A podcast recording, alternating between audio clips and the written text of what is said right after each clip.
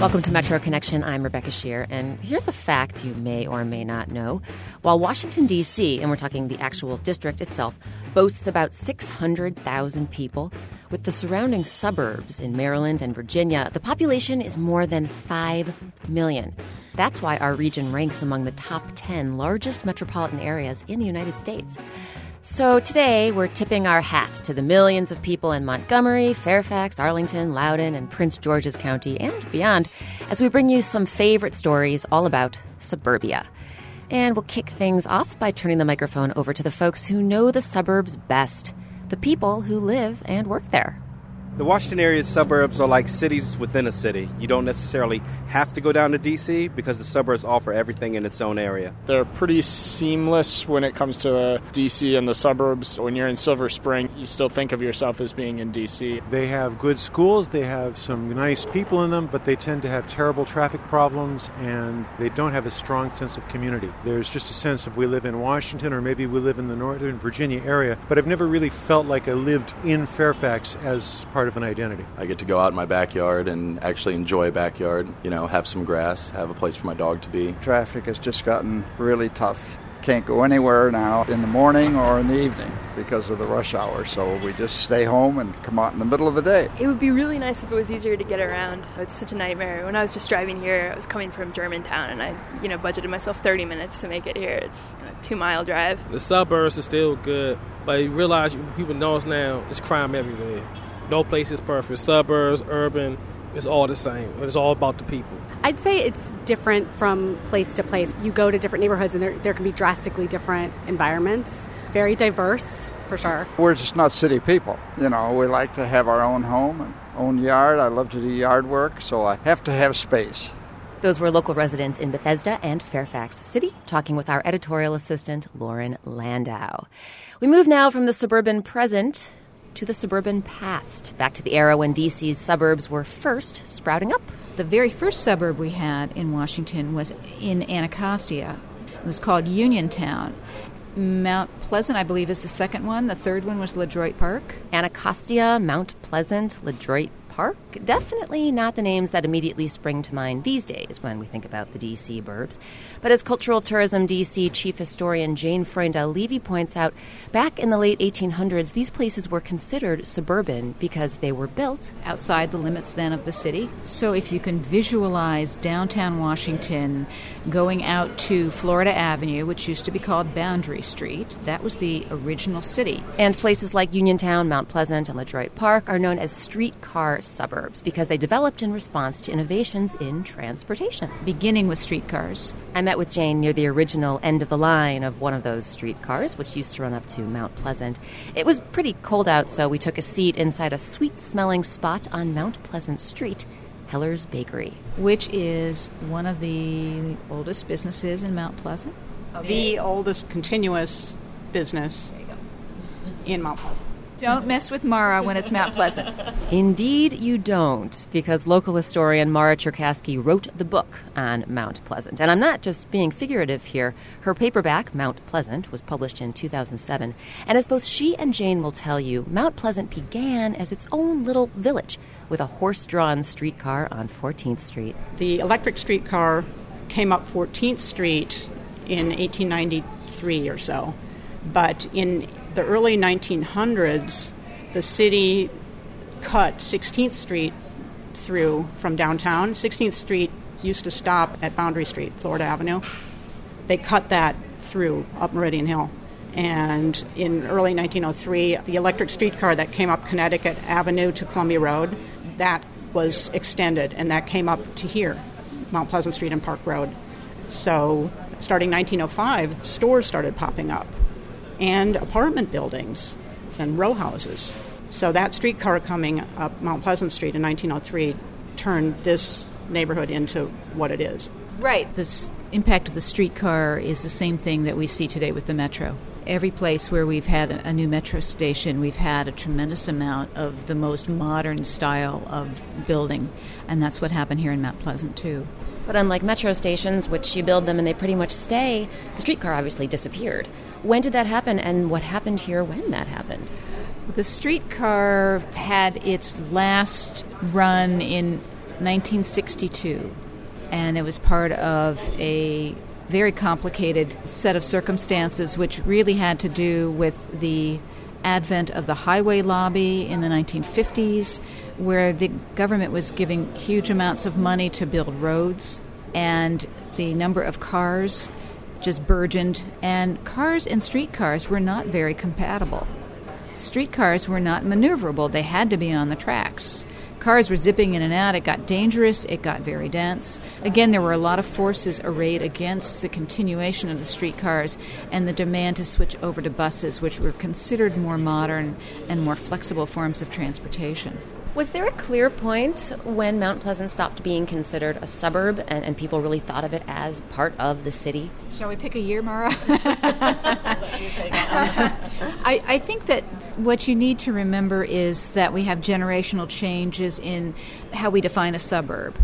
So, what was a suburb, as in Mount Pleasant, that lasted really only a short amount of time until other suburbs developed.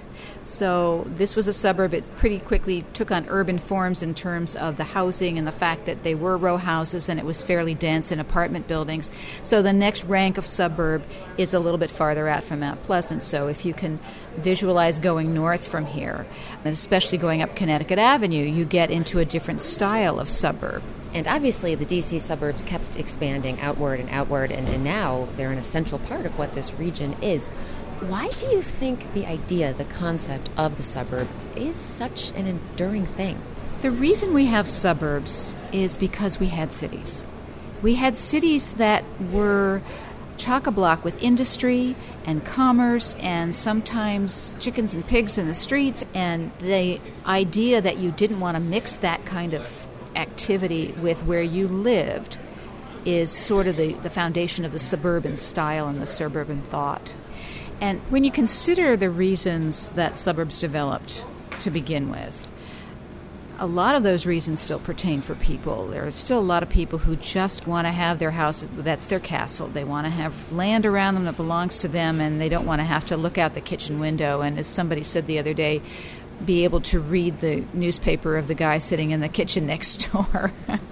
there will always be people who look at it that way. Well, Mara, Jane, thank you so much for taking the time to uh, talk with me today here in Mount Pleasant. Our pleasure. Enjoyed it. Thank you. That was writer and historian Mara Cherkasky and Cultural Tourism DC Chief Historian Jane Freundel Levey.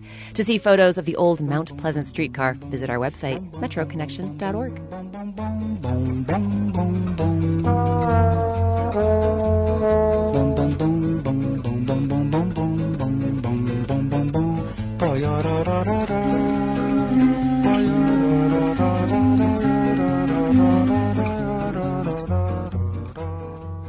Another local community that owes its origins to a kind of train line is Kensington, Maryland. It was one of the first suburban communities to emerge after the Civil War, and as with many of our suburbs, its growth was directly related to the role of the military in our region. Jessica Gould spoke with local author and historian Paul Dickson about the connection between military might and the spread of suburbia. We're in the heart of Kensington, Maryland, and we're sitting in front of a spacious, beautiful Victorian mansion, which was the home of a man named Brainerd Warner, who was actually the founder of Kensington, Maryland in the 1870s, 1880s. Brainerd Warner was a young man, came here from Pennsylvania when he was 15 years old, when the Civil War broke out, which was a period of huge expansion for the city of Washington, because troops came in from all over the country to populate the city and to defend the city. Brainerd Warner enlisted as a private in the Army, but then they realized he was sort of a financial genius, so they put him in charge of some of the economy of the war. After the war, he decided he was going to become a financier and a builder of suburbs. The B&O had built the Metropolitan Branch. That enabled people to start using these suburbs, Chevy Chase, Kensington, Garrett Park, as places to live. So I think we tend to think of suburbanization as a World War II phenomenon, a post World War II phenomenon, but it actually started way before that. It actually starts in the Civil War, but I think what happened here in World War I was fascinating. Many, many people had to come here to run the war. So after World War I, Arlington, which has been booming because of the war workers, they decide to stay. So what does Arlington do? Arlington becomes, right after World War I, the fastest growing county in the country. And how do they support that? They build sewers. They have countywide water supply. They have a health system. They have a school system. You needed libraries, you needed newspapers, you needed all this, this infrastructure to support them. So, how did World War II affect the growth of this area? There was a slogan. Every trigger, meaning person out there on the front lines with a gun, needed 25 typewriters to support that person. And then at the end of the war comes the GI Bill and supported housing. So, so there's this huge, huge buildup from 1940 to 50. DC goes up about 40%. The population grows.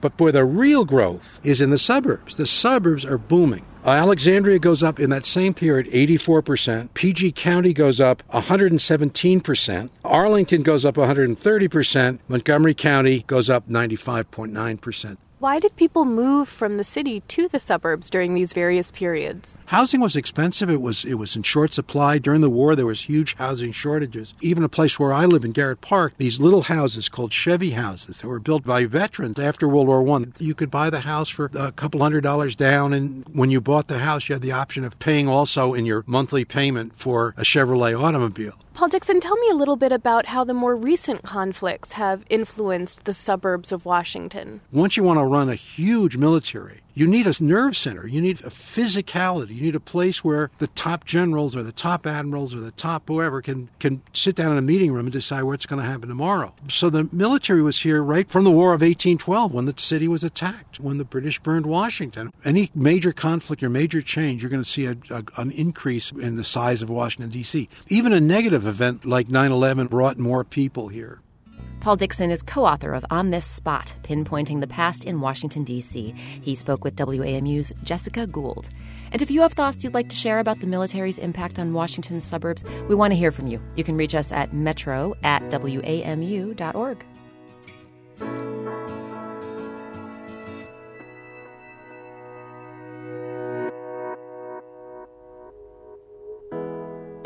Time for a quick break, but when we get back, helping the needy in one of Washington's wealthiest suburbs. I feel in my position, I give them basic needs. And the basic needs is shelter, food, and water. It's coming your way on Metro Connection here on WAMU 885. WAMU News coverage of labor and employment issues is made possible by your contributions and by Matthew Watson, in memory of Marjorie Watson. And support for WAMU 885's coverage of the environment comes from the Wallace Genetic Foundation, dedicated to the promotion of farmland preservation, the reduction of environmental toxins, and the conservation of natural resources.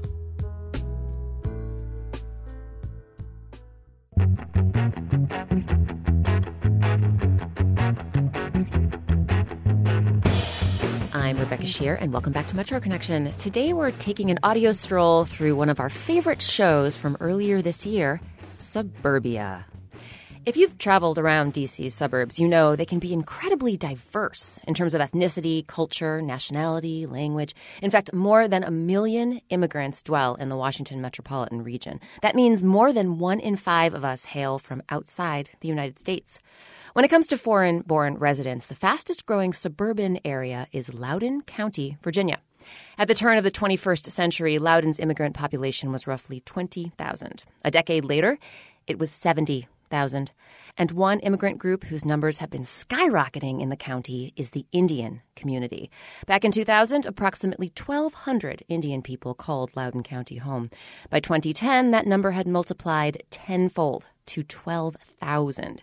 So, what is it about Loudoun County that's attracting so many new Indian inhabitants? Well, what better way to find out than to travel up there? Our first stop, the home of Bratati Saha, an Indian immigrant who's been living with her husband and son in Ashburn, Virginia since 2007. Saha runs Arpan Dance Academy out of a spacious studio in her basement.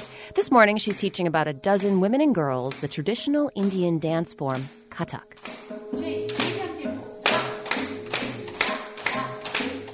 Kathak is a rhythmic barefoot dance full of elaborate footwork and spins. And you hear that jingling? That's the sound of ghungroo, long strands of bells Kathak dancers wrap around their ankles.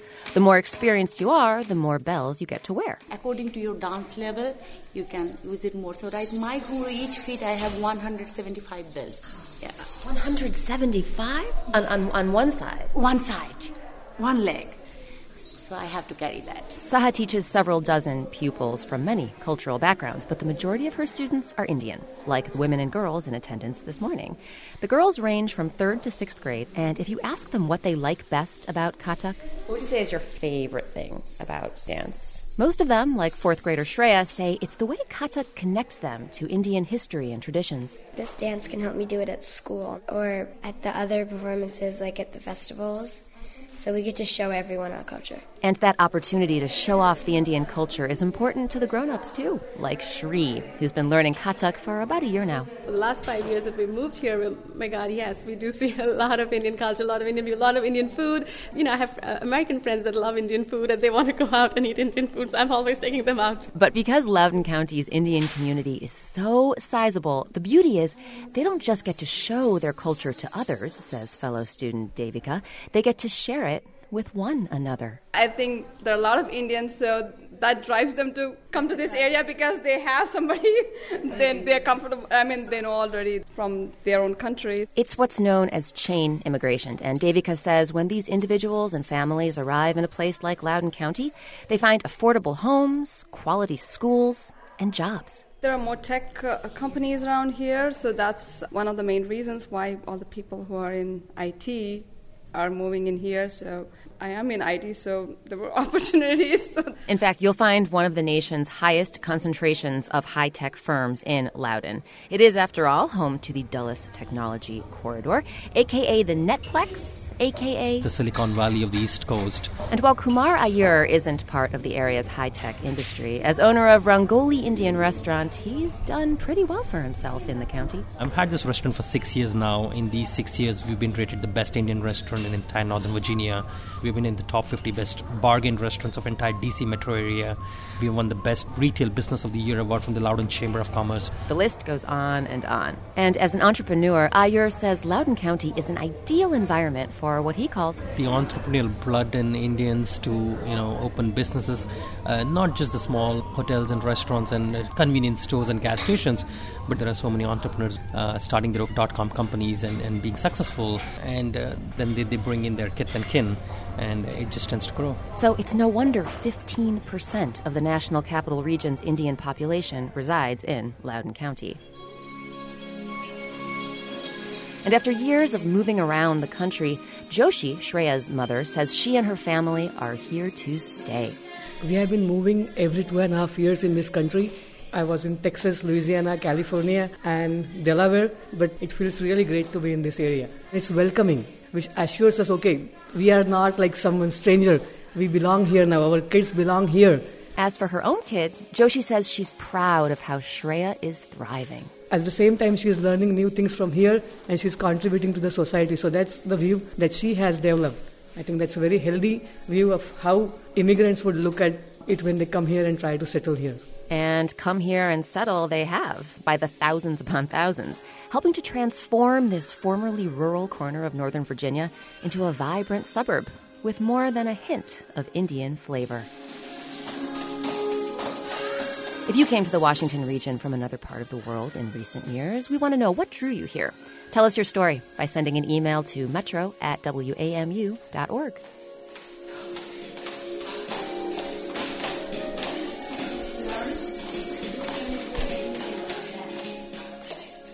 We'll stay in Northern Virginia for the time being and head southeast to Falls Church. Falls Church is often known as one of the wealthiest jurisdictions in the country. But despite a median income of more than $113,000 a year, there are still those here who are struggling to get by. In a recent edition of DC Gigs, Mark Adams spoke with Lance Flowers, who lends a big helping hand to the city's homeless residents. Uh, my name is Lance Flowers. I work for New Hope Housing. I'm a program coordinator for the Falls Church Homeless Shelter. How you doing, Kevin? It's really a satisfaction because I believe every person, every individual need the basic needs. And I feel in my position, I give them them basic needs. And the basic needs is something that consists of shelter, food, and water. And what we do here is provide that. So how was the meal tonight, fellas? It was awesome. Great, great. Even though uh, Fairfax and Falls Church is one of the wealthiest cities. The support from the city and from the community are very, very high. The Falls Church um, homeless shelter gets so many donations. Um, basically, 75% of the running of the shelter comes from private organizations around Falls Church area. So even though it's one of the richest cities, I think people that are less fortunate around here um, receive a lot more services than the average person in DC. Morning, John. How you doing, bud? How you doing? Once you come in to the shelter, you have a bed to sleep on. You also have access to a TV. You cost me 50 bucks. Look at you. You run like a girl. Uh, you have access to our computers. How's the job search come along, then? Uh, uh, internet's pretty good. Good, good. Okay, let me know if you need help with anything. Okay. One of the volunteers come in, and she's our volunteer coordinator, and she loves to play um, board games. So we all got together, and we decided to play Monopoly, and we just had a ball. Um, I think what it did was take the the residents' mind off the situation they was in. It took my mind off the daily operation of the of not totally, but just for that time, you know. And we just had fun. I mean, we was just I lost, but uh, I didn't get boardwalk or Park Place, but that was one of the memorable moments. Today Friday, so uh, today's late night. So, what keeps me going in this field is knowing that I am making a difference in somebody's life, knowing that somebody is not out there without shelter, without food, without water. That's what drives me to not turn a blind eye to that. If I can't find employment or housing or the goals that they set, at least I can supply them basic needs um, in this time where it's very cold outside. That was Lance Flowers talking with producer Mark Adams. And if you have a distinctively DC gig you think we should highlight, let us know. Send an email to metro at wamu.org or visit us on Facebook. Just head to facebook.com slash metroconnection.org. Everybody's working for the weekend. Wow, now, wow. Everybody wants a new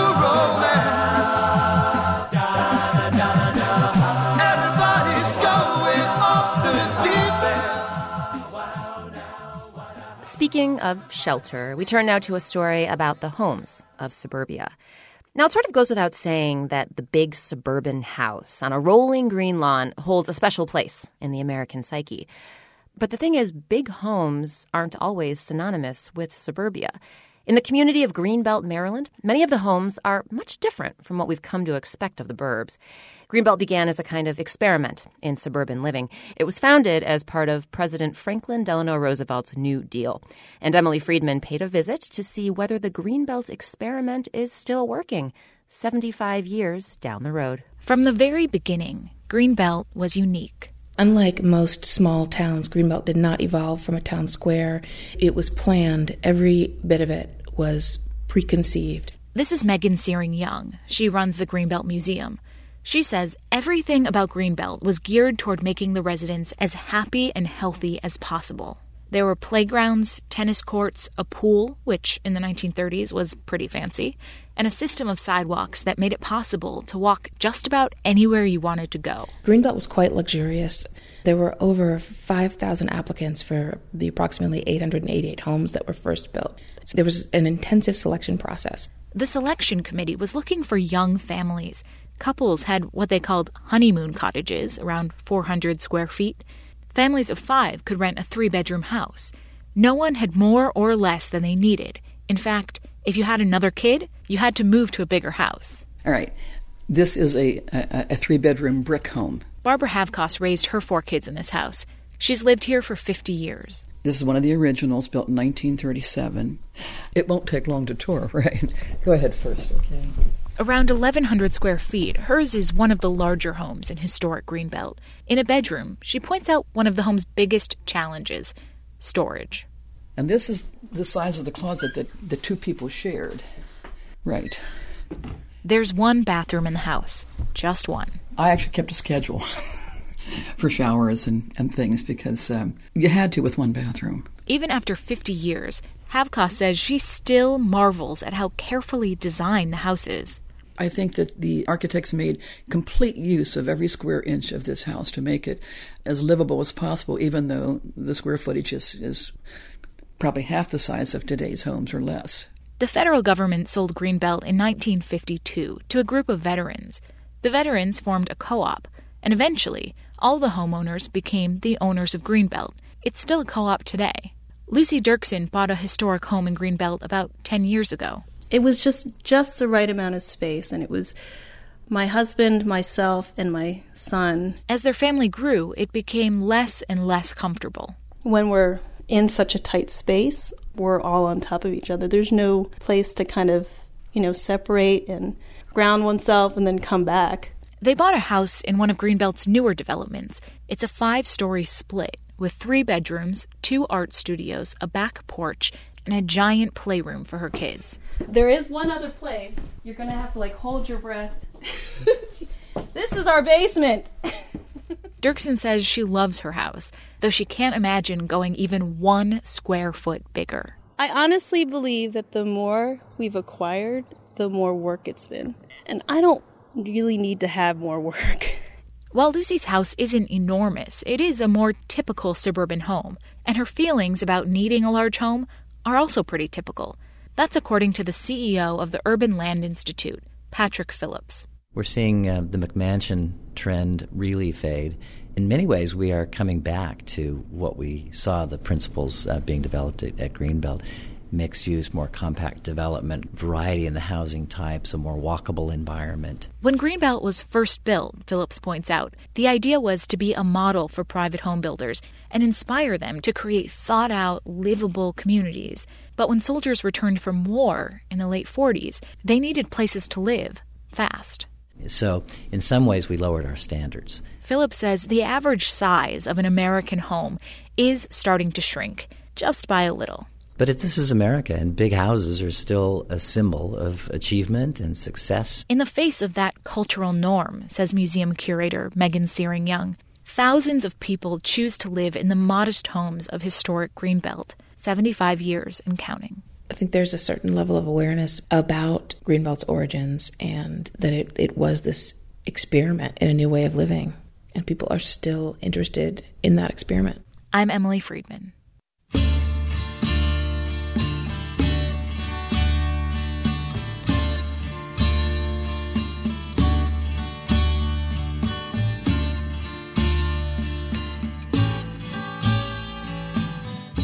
After the break, trekking to the farthest reaches of the suburban frontier.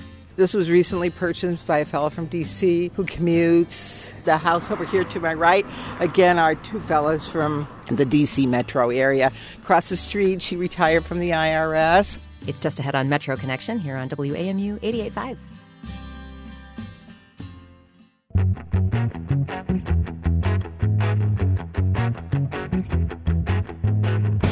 Welcome back to Metro Connection. I'm Rebecca Sheir. Today we're all about the burbs, with stories focusing on the complex and ever changing communities that make up the Washington suburbs.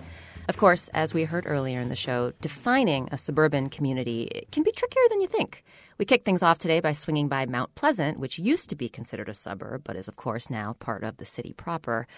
For this next story, we go way, way outside the city to a place that doesn't feel very suburban, but it's increasingly being swallowed up into the greater Washington region. Tara Boyle takes us on this road trip to Martinsburg, West Virginia. Walking into Patterson's pharmacy on a Friday morning is like entering the set of a Hollywood movie, a movie about small town America. We have homemade sandwiches here any type of salad you want egg salad, chicken salad, tuna fish, cheese salad, combination sandwiches. The longtime business in downtown Martinsburg has an old fashioned soda fountain with stools for the morning coffee crowd and an antique phone booth in the back. And it still works, believe it or not. That's George Karos, the 80 year old owner of Patterson's. He's also the mayor of Martinsburg, and he knows how to sell his community. The amenities are all here. It's a small town location. The real estate taxes are extremely low. The services are excellent. They have an excellent uh, city. Uh, fire department, EMT services. It's a community with a more languid pace, a community where people still know each other by first name. And that elusive quality, says realtor Carolyn Snyder, is why many Washingtonians want to live here. We're here on West Burke Street, and we're two or three blocks from downtown Martinsburg. It's a historic district. We're standing outside the offices of Snyder's firm as she points out the neighborhood's Victorian homes, many of which have been bought up by Washingtonians. This was recently purchased by a fellow from D.C. who commutes. The house over here to my right, again, are two fellows from the DC metro area. Across the street, she retired from the IRS. Snyder says the burst of the housing bubble has hurt the local market, but it hasn't killed it. That's because there are all sorts of historic homes for sale here. And to prove that point, we're off to visit a place called Aspen Hall. Hi, Charlie. How are you? Okay, welcome to Aspen Hall. Oh, Charlie Connolly owns Aspen Hall, a mansion that he runs as something of an inn where he rents rooms by the month. It's a total of 6,500 square feet now with about 22 rooms. The oldest part, which is through that door over there, which is now my kitchen, was built in 1745. George Washington attended a wedding here on May 14, 1761. And speaking of Washington, the main entryway of this house is bigger than the Grand Hall at Mount Vernon. So it's one of the finest Georgian period homes in the, in the northern Shenandoah Valley. The asking price, 599,000. Not exactly chump change, but way more house than you'd get for the same price closer to the district. And Carolyn Snyder says many houses on the market here are cheaper than this one. You can get anything from 30,000, which is surprising, all the way up, to, you know, to 200,000, 250, 300. But there is, of course, a catch. If you're planning to commute from this place to Washington every day, you'd better like getting up before dawn. I'm going to have to give you a call back on Tuesday if that's at all possible. And I look Jan Logan is a community use scheduler at Montgomery College. And I book rooms for special events, department meetings, anything other than course scheduling. We're here in her quiet Rockville office, which is about 70 miles from her home in Hedgesville, West Virginia. She commutes between the two locales every day and says sometimes that drive can be pretty brutal. I like to leave the house at 5:30. That's 5:30 a.m. On a good day, she can make it to Rockville in fewer than two hours. But on a bad day? I have gotten into work as late as 10 o'clock. And she's hardly the only one making this sort of super commute. Officials in Berkeley County, West Virginia, which includes Martinsburg and Hedgesville, say more than 12% of residents work in the Washington suburbs. That statistic doesn't even include workers who hoof it all the way into the city. So why put yourself through this trek every day? Logan's been doing the back and forth since 1995, and she says the time lost on the road is worth it. We're back in a secluded little part of heaven. I like to refer to it as it's really lovely back there. It's just a different kind of life up there. It's a lot slower, and we've really enjoyed it, so we made the move. And while many scholars predict the burst of the housing bubble will decrease this sort of supercommuting, back in Martinsburg, Mayor George Karos isn't so sure. This community, he says, is changing. We still know people. You can see at the soda fountain there. They, they've been there for since you and I have started this interview. Uh, we, we, still have that, that so-called homebrew mentality at times, but uh, yeah, we have changed. Changed, he says, and become more suburban, even if the big city that's feeding this suburban transformation is far, far away. I'm Tara Boyle.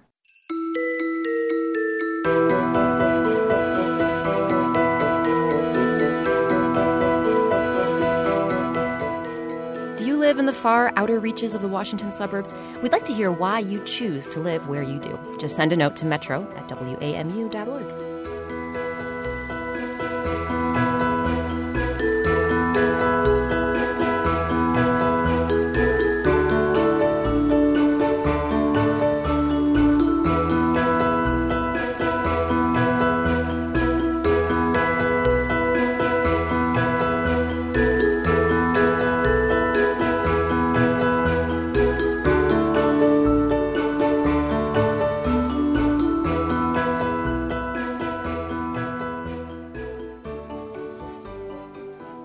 We'll come a bit closer to the district now, to a spot not far from the Woodrow Wilson Memorial Bridge.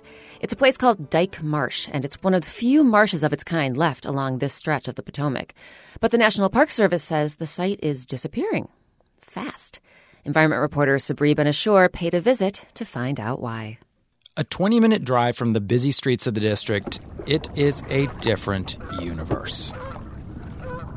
This surface here is extremely slippery. You can go right on your butt and into the water. Ned Stone is.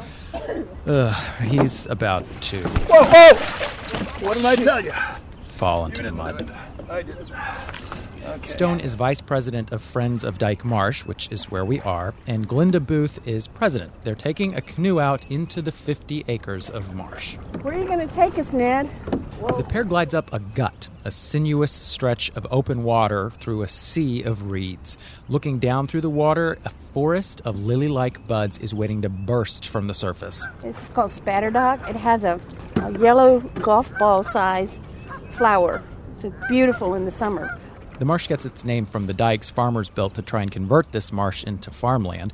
It didn't work, but other builders have been busy here. On your right, you'll see the beaver lodge, just behind those reeds, that big pile of sticks and stuff. Right there. I'm not going to go any further in here because there's not enough depth. Glenda, I'm going to reverse direction. Look at the great blue heron. See the long, skinny neck, the long beak. It's almost, to me, it looks like a prehistoric bird. In Dyke Marsh, 300 species of plants, 6,000 arthropods, 38 species of fish, 16 reptiles, 14 amphibians, and over 200 species of birds. See that osprey? He has like a sunfish in his. In 1947, author Lewis Hale described this place as the nearest thing to primeval wilderness in the immediate vicinity of the city. But 65 years later, the city has moved in. There's the Beltway. Lovely, huh? Cars on the Wilson Bridge rumble in the distance, planes rumble from above. We have a real trash problem here, especially after storms, because all the trash comes from the north, ends up settling. You can see bottles See those plastic bottles? Mm. And we used to have a refrigerator right over there.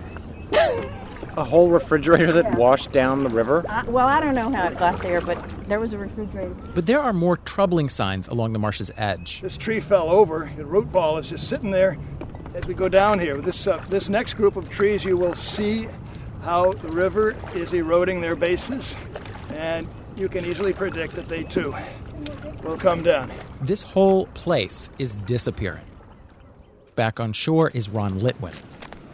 He's a researcher with the U.S. Geological Survey. The current estimate for shoreward erosion is probably six to eight feet a year. Since 2002 to the present, it's probably on the order of about a, an acre and a half a year. More than a football field's worth of marsh is swept away every year, tree by tree, reed by reed and the entire marsh itself that is left is now about 53 acres roughly out of an original 180 acres. He says that is because the equilibrium between sediment, vegetation, and currents has been fundamentally disrupted. Back in the early 1940s, uh, there was a lot of uh, metropolitan building going on, and so they were dredging sand and gravel out of this area to use for concrete. The dredging stopped in 1972, but it completely mined out shallows and a peninsula to the south that protected the marsh from storm surges. The site is now exposed to the full force of the river and hurricanes and storms.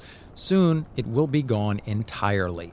This National Park Service site has a projected lifespan of about 40 years. Brent Steury is with the National Park Service. So, what we have to do is uh, and we know that it is feasible, is to restore this marsh. The Park Service is coming up with ideas and cost estimates for what it would take to rebuild the peninsula that sheltered this place. Out in the marsh, Glenda Booth and Ned Stone are paddling. You know, it's just so it is so peaceful. It's almost uh, spiritual for me, a spiritual experience. This marsh is one of the last of its kind on this stretch of the Potomac.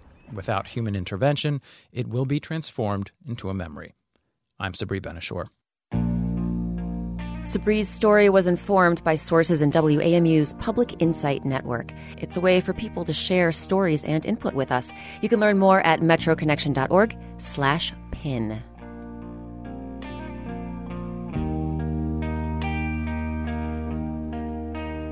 I've got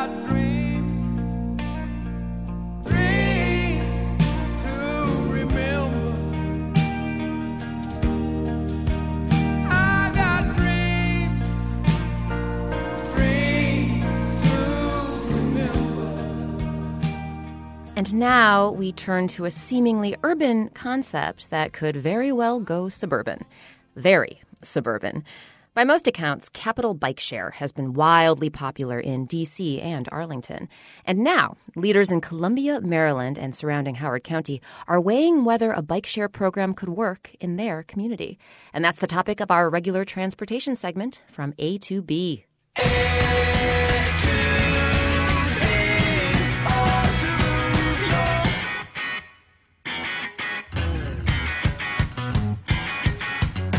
Jonathan Wilson headed up to Howard County to find out more.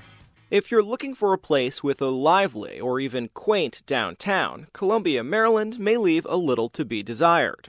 Here's how the Columbia Association's Director of Community Planning, Jane Dembner, describes the center of town. Well, the downtown today features a very large mall in the middle of it. It isn't a traditional downtown with a main street. But the sprawling retail complex and the expanse of parking lots surrounding it haven't stopped Columbia from regularly being listed as one of the very best places to live in the country. The 100,000 or so residents here have access to some of the best public schools in the nation. Foreclosure and jobless rates are impressively low. And yes, there's a major plan to make downtown Columbia into something other than a consumer's paradise. Downtown is going to redevelop, and that will bring new vitality, more um, housing units downtown, uh, and a more walkable downtown. So that's in the future for us. Bike sharing could be a part of that future as well. Columbia and Howard County have teamed up to apply for grant money to fund a feasibility study on such a program. And already there are reasons to believe that if bike sharing is feasible in a suburban environment at all, Columbia would be the place. Turn into any of the residential streets in Columbia, and it's not long before you see some of the paved trails that snake through the neighborhoods. Dembner says the trails were created as a selling point when this planned community was conceived by developer Jim Rouse more than 40 years ago. We have 94 miles of pathways that are separated from our roadway. Major cities you know, don't have that many. Washington does not have that many pathways. I'm walking on one of Columbia's paved pathways next to Wild Lake. Wild Lake is one of three main man made lakes in the area. It is picturesque, and the surface of the path is pretty perfect for biking. But there are small challenges a bike share program might face here. The hill that I'm on right now, and it's not the only one, would be pretty difficult for some people to summit on a bicycle. And in terms of signage, there really is no signage telling you where all these different paths lead. Even some locals say it's easy to lose your way. 17 year old Anthony Reese runs cross country for Wild Lake High School. For the people who are here, you know, who know the area, it's a lot easier. It kind of it's in your head a mental map of where everything is. But I know as a freshman doing cross country, I got lost all the time. And the paths are only part of the story. Howard County Council Chair Mary Kay Sigaty says the county, which is in charge of road improvements, will have to invest in better on road bike lanes to make bike sharing work as a real mode of transit. Columbia was designed as a place for people to walk and to bike. And if you go on our bike trails, you can go all sorts of wonderful places, but you can't necessarily get from here to there. Luckily for Columbia, Jennifer Toole, one of the nation's foremost experts on cycling infrastructure, just happens to be a Columbia resident. Toole is the CEO of Toole Design Group, a company that helps cities across the country design better bike lanes. I live in Hickory Ridge and moved here about 15 years ago. Toole says some of the goals of a suburban bike sharing program have to be different from those of an urban system. Promoting a healthy lifestyle, reducing parking problems, those are realistic goals. But having a major impact on air pollution isn't, at least in a town of fewer than 100,000 people. She also points out that a bike sharing program doesn't have to be big to be successful. When you look at some of the smaller systems around the country, um, some of them have as few as two stations and you know and only 20 bikes. She won't guarantee that bike sharing will work in Columbia, but she says it's way too early for anyone to say it can only succeed in densely populated areas. The thing to remember is that bike share is a very new thing even in the places in the country where it's successful. It's really a movement that's that's only a few years old. So, is bike sharing just a youthful indiscretion or a movement that can grow up and move out to the suburbs? Maybe Columbia will soon provide the answer. I'm Jonathan Wilson. To check out photos of Columbia's paved pathways and for a link to an interactive map of all those trails Jonathan was mentioning, head to our website, metroconnection.org.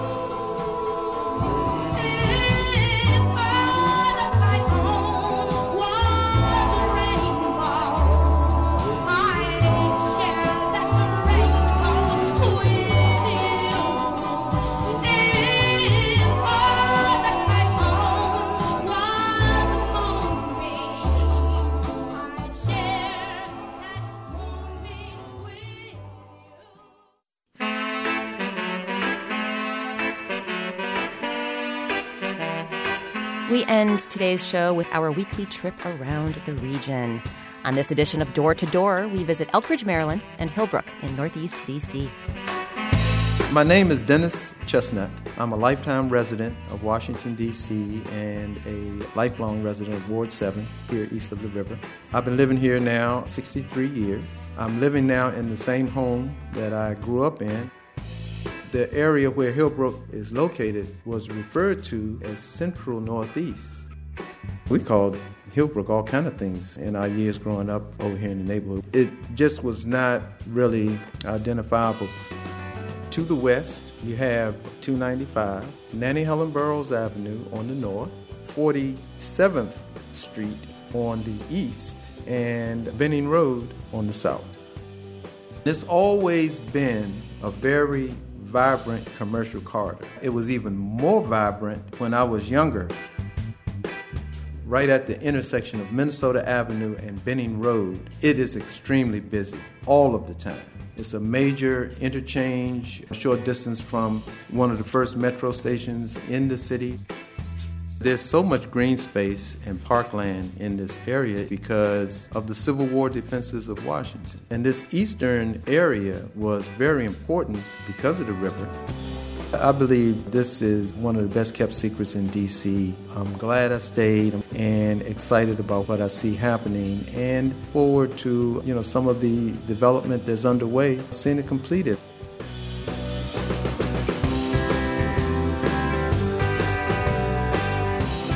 My name is Daniel Wecker. I'm the executive chef and owner of the Elkridge Furnace Inn, and I live in Elkridge, Maryland. I'm 53 years old. Elkridge is located midway between Baltimore and Washington.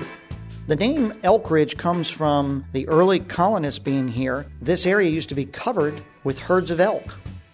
Elkridge Landing was the largest seaport north of Annapolis in colonial times, and the ships used to come here from Great Britain. And on the north side of the river, the ships used to come here to get hogsheads of tobacco down Rolling Road, which ended here in Elkridge. We have a lot of wild areas and we have a lot of wildlife, and it's absolutely marvelous to go out behind my business here and see kingfishers and bald eagles and beaver and lots of different things that I'm able to enjoy. Elkridge has changed dramatically in the last 23 years since I've been here. It really has grown up as a community from something that was more industrial to a little more cosmopolitan in terms of its role as a suburb. There's been a lot of new housing, a lot of new families. The schools have improved. The community has, I think, found a new sense of itself, and there's a lot of pride in the Elkridge community.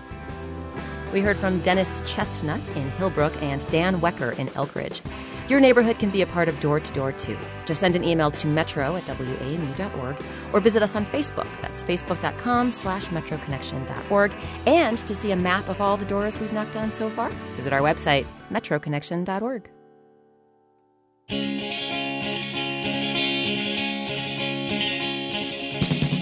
And that's Metro Connection for this week. We heard from WAMU's Sabri Ben-Achour, Emily Friedman, Jessica Gould, Jonathan Wilson, and Tara Boyle, along with producer Mark Adams. Our acting news director is Memo Lyons. Our managing producer is Tara Boyle. Lauren Landau is our editorial assistant. Our intern is Rafaela Benin. Jonna McKone, Lauren Landau, and Rafaela Benin produce Door to Door. Thanks as always to the WAMU engineering and digital media teams for their help with production and the Metro Connection website.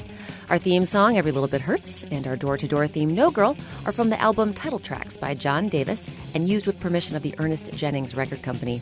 You can see all the music we use on our website, metroconnection.org. Just click on a story for info on its accompanying song. Also on metroconnection.org, you can find our Twitter and Facebook links. You can read free transcripts of stories. And if you missed part of today's show, just click the This Week on Metro Connection link. To hear past shows, go to the podcast link or find us on iTunes. We hope you can join us next week when we bring you our favorite Metro Connection stories about the great outdoors. From abandoned quarries in Maryland to spelunking in Virginia to global soccer in an undisclosed location. We never know what's going to happen. Whether there's going to be a great game, bad game, whether we're going to have a love fest afterwards, or whether we have to have a pass the peace pipe around. I'm Rebecca Sheir, and thanks for listening to Metro Connection, a production of WAMU 885 News.